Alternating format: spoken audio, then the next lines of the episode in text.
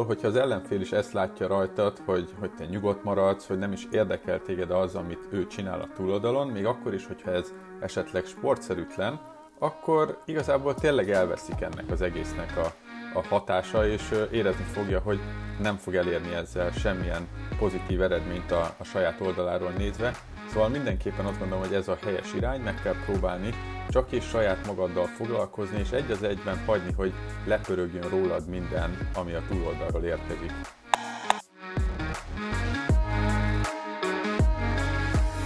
Üdvözöllek titeket, én Vörös György vagyok, és ez itt a Regent Tennis Podcast adása. Köszönöm mindenkinek, aki hétről hétre velem tart és figyeli a tartalmakat, amiket bármilyen platformon is megosztok. Igyekszem a podcast adásokat is rendszeressébe tenni, és ezért is szeretném megosztani a mai témát veletek.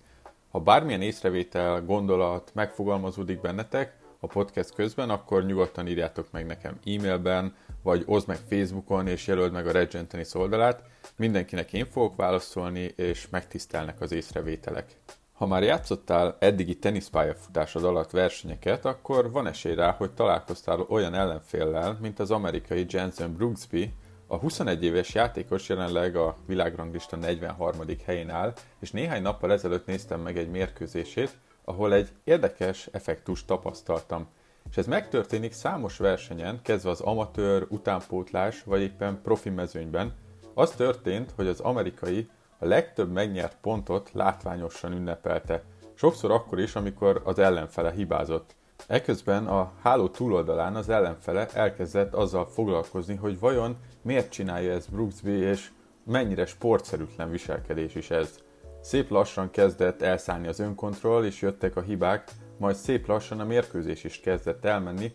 Ebben a pillanatban támadt az ötletem, hogy erről érdemes lenne beszélni, és erről érdemes lenne csinálni egy podcastot, mert sok hasonlót láttam már amatőr vagy utánpótlás mezőnybe, a gyerekeknél például ez az egyik olyan faktor, ami könnyedén ki tudja csapni a biztosítékot.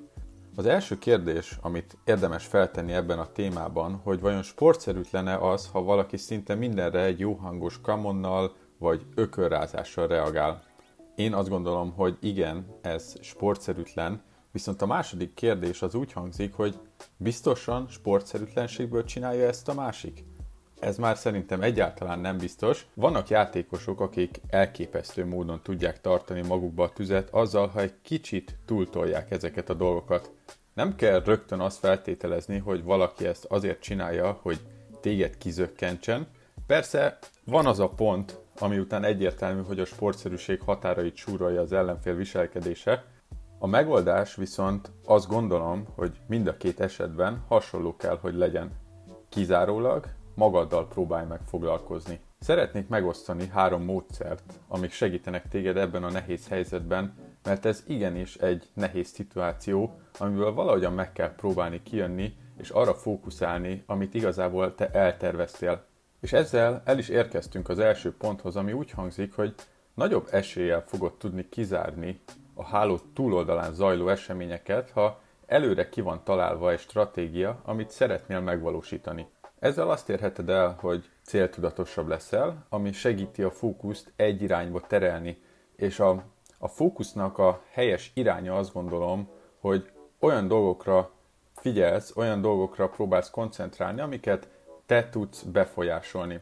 Ugye azt nem tudod befolyásolni, hogy mit csinál a másik, nem tudod őt megváltoztatni, viszont a saját mentalitásodat igen, a fókusz irányát igenis tudod befolyásolni, és ezzel kell tudni foglalkozni egy mérkőzés folyamán is, nem azzal, hogy mit csinál a másik. Nyilván ezt nagyon egyszerű kimondani, megvalósítani már nem ennyire, de mindenféleképpen erre kell törekedni, hogy ez sikerüljön. Sokkal nehezebben leszel kizökkenthető, hogyha megvannak a felépített célok egy adott mérkőzésre, és arra próbálsz folyamatosan erőket befektetni és figyelni. Gondolj csak bele abba, ha bármilyen tendőd van, munka, házi feladat, bármi, ha van egy terved, amit szeretnél végigcsinálni, akkor hiába hív fel valaki, hogy most azonnal menjünk el valahova, tudod, hogy mik a teendőid, és hogy arra mennyi időt kell még szánnod. Ha ezek nincsenek megtervezve, akkor egy hasonló külső tényező könnyedén kizökkenthet abból, ami számodra igazából fontos. A második pont, ami segítségedre lehet, hogy készíts fel magad arra, hogy ez meg fog történni, hogy ez megtörténhet. Mert igenis lesznek olyan meccsek, ahol ezek tényleg meg fognak történni, akkor is, hogyha szeretnéd, akkor is, hogyha nem. Az ellenfeleidnek a, a viselkedését tényleg nem tudod befolyásolni, úgyhogy fel kell készülni mindenre. A mentális felkészülés legalább olyan fontos, mint egy technikai vagy taktikai felkészülés. Mondd el magadnak, hogy ez benne van a pakliba, és higgadt fejjel kell tudni kezelni ezeket a helyzeteket. Kellenek pozitív és negatív forgatókönyvek, hiszen tényleg bármi megtörténhet egy ilyen meccsen. Ami fontos, hogy a negatív forgatókönyvekből meg kell próbálni pozitívat varázsolni. Amikor egyszer hasonló helyzetben voltam 15-16 éves koromban, akkor ez egyszer nagyon jól sült el, és jól sikerült ebből kijönnöm. Volt egy ellenfelem, aki minden áron szeretett volna kizökkenteni. Mindent kitalált már az első perctől kezdve, mert érezte, hogy a játékban jobb leszek nála. Bemelegítés után egyből elment valahova 5 percre, hogy szépen kiesek a ritmusból, a meccs alatt pedig folyamatosan beszélt, próbált kizökkenteni, ami igazából működött is egy ideig, rengeteget hibáztam, viszont jött egy tiszta pillanat, amikor a mérgelődésből kijutottam, és azt mondtam, hogy rendben, akkor most próbálj meg kizárni mindent, ami a másik oldalon történik, és csak is arra figyelj, amit te szeretnél megvalósítani. És ez végül szerencsére sikerült, majd később azt a következtetést vontam le a, ebből a mérkőzésből, hogy nagyon fontos, hogy ne lássa rajtad a másik azt, hogy te felveszed az ő viselkedését, vagy a beszólásait magadra veszed, mert igazából, hogyha ezt el tudod kerülni, és nem veszed fel ezeket, akkor el lehet érni azt, hogy semlegesíted ezeket a faktorokat, és igazából, hogyha az ellenfél is ezt látja rajtad, hogy, hogy te nyugodt maradsz, hogy nem is érdekel téged az, amit ő csinál a túloldalon, még akkor is, hogyha ez esetleg sportszerűtlen, akkor igazából tényleg elveszik ennek az egésznek a, a hatása, és érezni fogja, hogy nem fog elérni ezzel semmilyen pozitív eredményt a, a saját oldaláról nézve. Szóval mindenképpen azt gondolom, hogy ez a helyes irány, meg kell próbálni csak és saját magaddal foglalkozni, és egy az egyben hagyni, hogy lepörögjön rólad minden, ami a túloldalról érkezik. A harmadik pont az lenne, hogy bízz a saját erősségeidben, és dolgoztasd az ellenfeled gyengeségeit.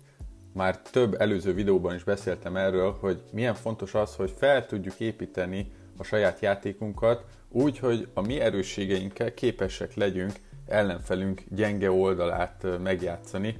Ebben nagyon jó segítségre lehetnek a kifordulós tenyeresek, ugye a legtöbb játékosnak ez az erősebbik oldala, megpróbálni úgy helyezkedni, úgy tervezni a pontokat, hogy minél több tenyeres tudjál ütni, akkor a szerva pontosságon javítani. Erről egyébként nemrégiben készítettem egy YouTube videót, ennek a linkét elhelyezem a leírásban.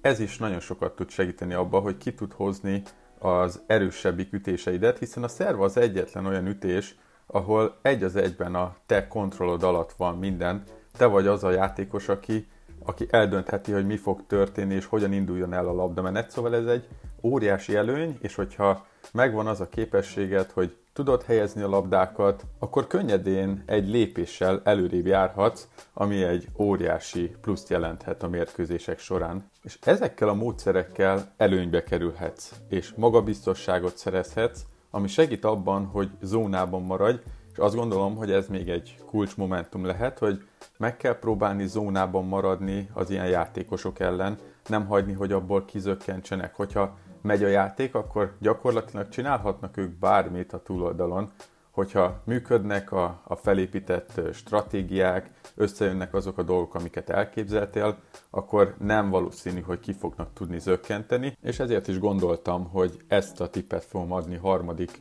pontban, mert biztosra veszem, hogy, hogy ez segíteni fog az ilyen helyzetekben, hogyha ehhez tudod tartani magadat hosszabb távon.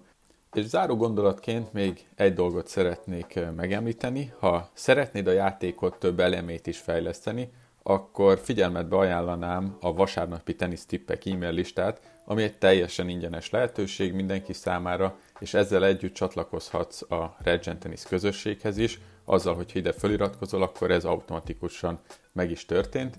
A másik szuper lehetőség a Regen Online Tennis Akadémia, ami egy előfizetéses rendszerben működik, és napi szintű tartalmakra számíthatsz, amik közelebb fognak vinni a teniszes céljaid eléréséhez. A programra egyébként 30 napos pénzvisszafizetési garanciát vállalok, szóval nincsen veszteni való, próbáld ki, és fejleszd ott is a játékodat. Köszönöm szépen, hogy itt voltál velem végig, hamarosan jelentkezem egy újabb epizóddal.